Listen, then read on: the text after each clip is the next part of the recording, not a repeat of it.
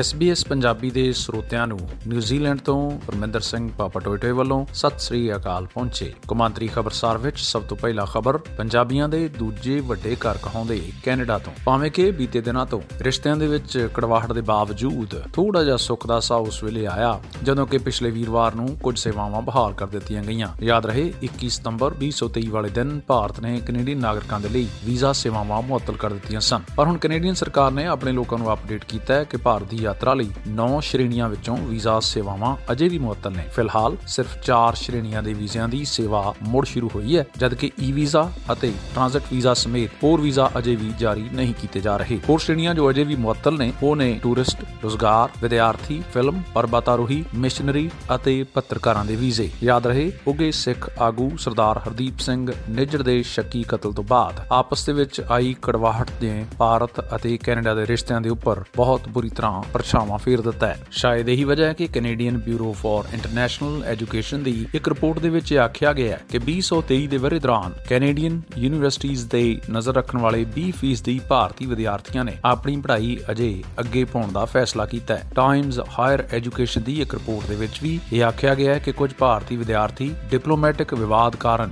United Kingdom ਜਾਂ Australia ਦੇ ਵਿੱਚ ਤਬਦੀਲ ਹੋਣ ਬਾਰੇ ਵਿਚਾਰ ਕਰ ਰਹੇ ਨੇ। ਦਿਲਚਸਪ ਗੱਲ ਇਹ ਹੈ ਕਿ ਸਿਰਫ 2022 ਦੇ ਵਰੇ ਦੌਰਾਨ ਨਜ਼ਰ ਬਾਰੀਏ ਤੇ ਭਾਰਤੀ ਅੰਤਰਰਾਸ਼ਟਰੀ ਵਿਦਿਆਰਥੀਆਂ ਨੇ ਕੈਨੇਡਾ ਦੀ ਅਰਥ ਵਿਵਸਥਾ ਵਿੱਚ 17 ਬਿਲੀਅਨ ਡਾਲਰ ਤੋਂ ਵੀ ਵੱਧ ਦਾ ਨਿਵੇਸ਼ ਕੀਤਾ, ਜੋ ਕਿ ਵਿਦਿਆਰਥੀਆਂ ਦੀ ਟਿਊਸ਼ਨ ਫੀਸ ਤੇ ਲੱਖਾਂ ਡਾਲਰ ਦੇ ਬਰਾਬਰ ਹੈ। ਰਿਹਾਇਸ਼, ਭੋਜਨ, ਟਰਾਂਸਪੋਰਟ ਅਤੇ ਸੱਭਿਆਚਾਰਕ ਸੈਰ ਸਪਾਟੇ ਵਰਗੇ ਖਰਚਿਆਂ ਦਾ ਰਿਪੋਰਟ ਵਿੱਚ ਹਾਲਾਂਕਿ ਜ਼ਿਕਰ ਤੱਕ ਨਹੀਂ ਹੈ। ਇਸ ਦੇ ਬਾਵਜੂਦ ਕਮਾਂਤਰੀ ਵਿਦਿਆਰਥੀ ਭਾਈਚਾਰਾ ਕੈਨੇਡਾ ਦੀ ਆਰਥਿਕਤਾ ਦੀ ਰੀੜ ਦੀ ਹੱਡੀ ਮੰਨਿਆ ਜਾਂਦਾ ਹੈ। ਕੁੱਲ ਵਿਦੇਸ਼ੀ ਵਿਦਿਆਰਥੀਆਂ ਦੀ ਗਿਣਤੀ ਵਿੱਚ ਭਾਰਤ ਦੀ ਹਿੱਸੇਦਾਰੀ 40% ਦੇ ਲਗਭਗ ਮੰਨੀ ਜਾਂਦੀ ਹੈ। ਖੈਰ, ਕੈਨੇਡਾ ਤੋਂ ਹੀ ਇੱਕ ਖੁਸ਼ਖਬਰ ਤੁਹਾਡੇ ਨਾਲ ਸਾਂਝੀ ਕਰ ਦਈਏ ਕਿ ਭਾਰਤੀ ਮੂਲ ਦੇ Sardar Jagdeep Singh Bachher university of Waterloo ਦੇ 12ਵੇਂ ਚਾਂਸਲਰ ਨਿਯੁਕਤ ਕੀਤੇ ਗਏ ਨੇ। ਜ਼ਿਕਰਯੋਗ ਹੈ ਕਿ ਵਾਟਰਲੂ ਯੂਨੀਵਰਸਿਟੀ ਐਕਸਪੈਰੀਮੈਂਟਲ ਲਰਨਿੰਗ ਲਈ ਕੈਨੇਡਾ ਦੇ ਵਿੱਚ ਪਹਿਲੇ ਨੰਬਰ ਦੀ ਯੂਨੀਵਰਸਿਟੀ ਮੰਨੀ ਜਾਂਦੀ ਹੈ। ਤੇ ਗੱਲ ਕਰੀਏ ਲਹਿੰਦੇ ਪੰਜਾਬ ਦੀ, ਜਿੱਥੇ ਕਿ ਪੰਜਾਬੀ ਮੂਲ ਦੇ ਮੁਸਲਿਮ ਨੇਤਾ ਸ਼ਾਹਬਾਜ਼ ਸ਼ਰੀਫ ਅਤੇ ਨਵਾਜ਼ ਸ਼ਰੀਫ ਇੱਕ ਵਾਰ ਫੇਰ ਸੱਤਾ ਤੇ ਕਾਬਜ਼ ਹੋਣ ਦੇ ਲਈ ਪਰ ਤੋਲ ਰਹੇ ਨੇ। ਉੱਥੇ ਦੂਜੇ ਪਾਸੇ ਹਿੰਦੂਆਂ ਦੀ ਘੱਟ ਗਿਣਤੀ ਨਾਲ ਵੱਧ ਤੋਂ ਵੱਧ ਵਸੋਂ ਦਾ ਸ਼ਿੰਗਾਰ। ਸਿੰਧ ਸੂਬੇ ਦੇ ਵਿੱਚ ਸਭ ਕੁਝ ਅੱਛਾ ਨਹੀਂ ਹੈ। ਦਰਅਸਲ ਪਾਕਿਸਤਾਨ ਵਿੱਚ ਘੱਟ ਗਿਣਤੀ ਹਿੰਦੂ ਭਾਈਚਾਰੇ ਤੇ ਅਤਿਆਚਾਰ ਵਧਦੇ ਜਾ ਰਹੇ ਨੇ। ਹੁਣ ਤਾਜ਼ਾਤਰੀਨ ਘਟਨਾ ਚੱਕਰ ਦੇ ਦੌਰਾਨ ਇੱਕ ਹਿੰਦੂ ਮੰਦਿਰ ਦੀ ਜ਼ਮੀਨ ਤੇ ਕਬਜ਼ਾ ਕਰਨ ਦਾ ਮਾਮਲਾ ਸਾਹਮਣੇ ਆਇਆ ਹੈ। ਇਹ ਘਟਨਾ ਸਿੰਧ ਸੂਬੇ ਦੇ ਉਮੇਰਕੋਟ ਹਲਕੇ ਦੀ ਹੈ। ਮੰਦਿਰ ਕਮੇਟੀ ਦਾ ਕਹਿਣਾ ਹੈ ਕਿ ਇਹ ਜ਼ਮੀਨ ਆਜ਼ਾਦੀ ਤੋਂ ਪਹਿਲਾਂ ਯਾਨੀ ਕਿ 1913 ਦੇ ਵਰੇ ਤੋਂ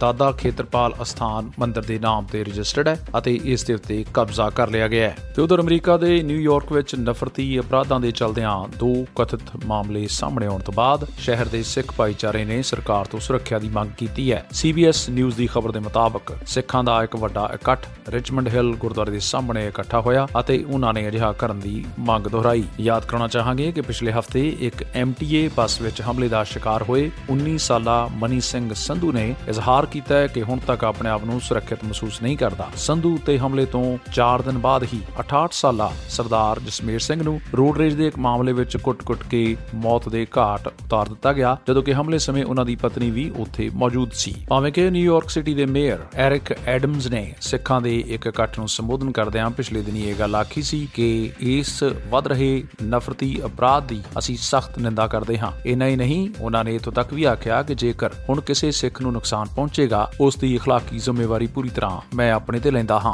ਨਿਊਯਾਰਕ ਦੇ ਮੇਅਰ ਸਾਊਥ ਰਿਚਮੰਡ ਹਿੱਲ ਦੇ ਕੁਈਨਜ਼ ਇਲਾਕੇ ਵਿੱਚ ਬਾਬਾ ਮੱਖਣ ਸ਼ਾਹ ਲਬਾਣਾ ਸਿੱਖ ਸੈਂਟਰ ਦੇ ਵਿੱਚ ਬੋਲਦਿਆਂ ਇਹ ਬਿਆਨ ਦੇ ਰਹੇ ਸਨ। ਉਹਨਾਂ ਆਪਣੇ ਬਿਆਨ ਵਿੱਚ ਇਹ ਵੀ ਦਰਜ ਕੀਤਾ ਕਿ ਤੁਹਾਡੀ ਪੱਗ ਦਾ ਮਤਲਬ ਅਤਵਾਦ ਨਹੀਂ, ਇਸ ਦਾ ਅਰਥ ਹੈ ਸੁਰੱਖਿਆ, ਇਸ ਦਾ ਅਰਥ ਹੈ ਭਾਈਚਾਰਾ, ਇਸ ਦਾ ਅਰਥ ਹੈ ਸ਼ਰਧਾ ਅਤੇ ਵਿਸ਼ਵਾਸ।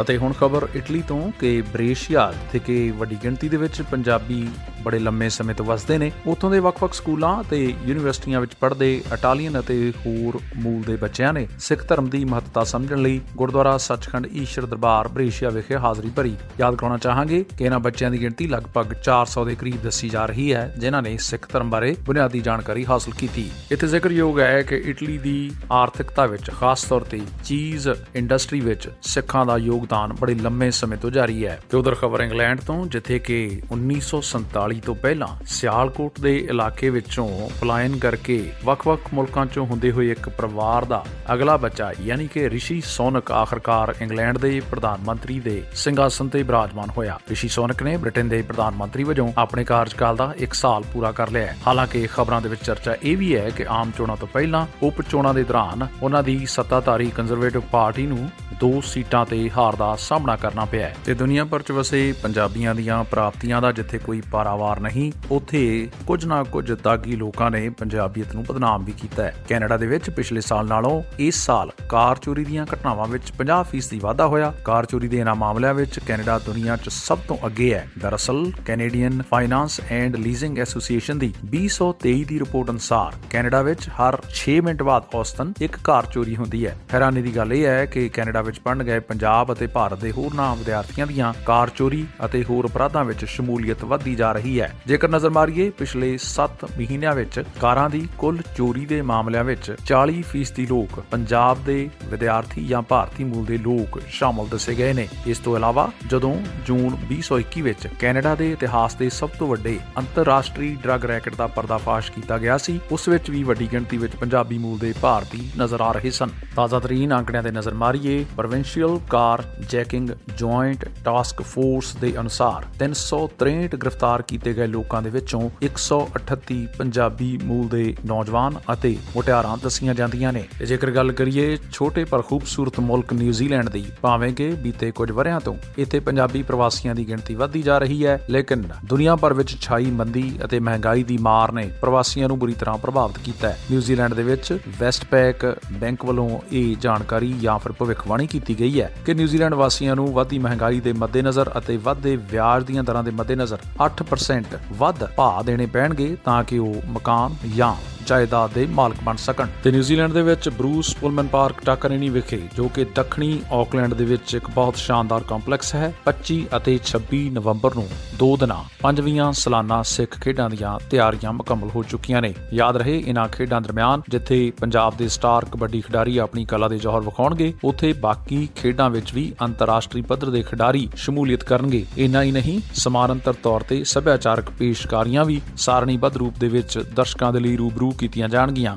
ਇਹਨਾਂ ਖੇਡਾਂ ਦੌਰਾਨ ਉੱਗੇ ਪੰਜਾਬੀ ਗਾਇਕ ਮਨਮੋਹਨ ਵਾਰਸ, ਸੰਗਤਾਰ ਅਤੇ ਕਮਲ ਹੀਰ ਪਿਆਰਿਆਂ ਦੇ ਰੂਬਰੂ ਹੋਣਗੇ। ਇਹ ਵੀ ਯਾਦ ਕਰਵਾ ਦਈਏ ਕਿ ਨਿਊਜ਼ੀਲੈਂਡ ਦੇ ਵਿੱਚ ਪਹਿਲੀ ਨਵੰਬਰ ਤੋਂ ਲੈ ਕੇ 7 ਨਵੰਬਰ ਤੱਕ ਰਸਮੀ ਤੌਰ ਤੇ ਪੰਜਾਬੀ ਭਾਸ਼ਾ ਹਫ਼ਤਾ ਮਨਾਇਆ ਜਾ ਰਿਹਾ ਹੈ, ਜਿਸ ਦੇ ਵਿੱਚ ਸਰਕਾਰੀ ਅਤੇ ਗੈਰ ਸਰਕਾਰੀ ਸੰਸਥਾਵਾਂ ਪੂਰੇ ਉਤਸ਼ਾਹ ਦੇ ਨਾਲ ਹਿੱਸਾ ਲੈਂਦੀਆਂ ਦਿਖਾਈ ਦੇ ਰਹੀਆਂ ਨੇ। ਬੁਲੇਟਿਨ ਦੇ ਆਖਰ ਵਿੱਚ ਕੌਮਾਂਤਰੀ ਖਬਰਸਾਰ ਦੇ ਪਿਆਰਿਆਂ ਦੇ ਲਈ ਸਰਬਜੀਤ ਸੋਹੀ, ਜੋ ਕਿ ਬ੍ਰਿਸਬਨ, ਆਸਟ੍ਰੇਲੀਆ ਦੇ ਵਸਨੀਕ ਨੇ ਉਹਨਾਂ ਦੀਆਂ ਲਿਖੀਆਂ ਸਤਰਾਂ ਲੈ ਕੇ ਹਾਜ਼ਰ ਹਾਂ। ਸਜਾ ਕੇ ਫੁੱਲ ਕਾਗਜ਼ ਦੇ ਬੁਲਾ ਨਾ ਤਿਤਲੀਆਂ ਐਵੇਂ। ਖਿਜ਼ਾਵਾਂ ਨੇ ਦਿਲਾ ਹਾਲੇ ਨਾ ਕਰ ਤੂੰ ਕਮਲੀਆਂ ਐਵੇਂ। ਨਜ਼ਰ ਨੂੰ ਜਾਪਦਾ ਪਾਣੀ, ਚਿਰਾਂ ਤੋਂ ਤਪ ਰਿਹਾ ਸਹਿਰਾ। ਨਾ ਕਰ ਤੂੰ ਵਿੱਚ ਛਲਾਵੇ ਦੇ ਤਸੱਵਰ ਮਛਲੀਆਂ ਐਵੇਂ। ਨਾ ਸਾਲਮ ਚੰਨ ਦੀ ਕੋਈ ਮਿਲੀ ਪੂਨਮ ਅਜੇ ਤਾਈਂ। ਦਰਾਂ ਤੋਂ ਪਰਤੀਆਂ ਆ ਕੇ ਹਜ਼ਾਰਾਂ ਸਰਗੀਆਂ ਐਵੇਂ। ਅਸੀਂ ਔੜਾਂ 'ਚ ਖਿੜ ਚੁੱਕੇ, ਮੁਕੱਦਰ ਨਾਲ ਭਿੜ ਚੁੱਕੇ। ਦਿਖਾਵਣ ਖਾਬ ਅੱਕਾਂ ਨੂੰ ਨਾ ਮੀਂਹ ਦੇ ਬੱਦਲੀਆਂ ਐਵੇਂ। ਨਾ ਲੀਕਾਂ ਖਿੱਚ ਤੈ ਹੁੰਦਾ ਮੁਹੱਬਤ ਵਿੱਚ ਕਦੇ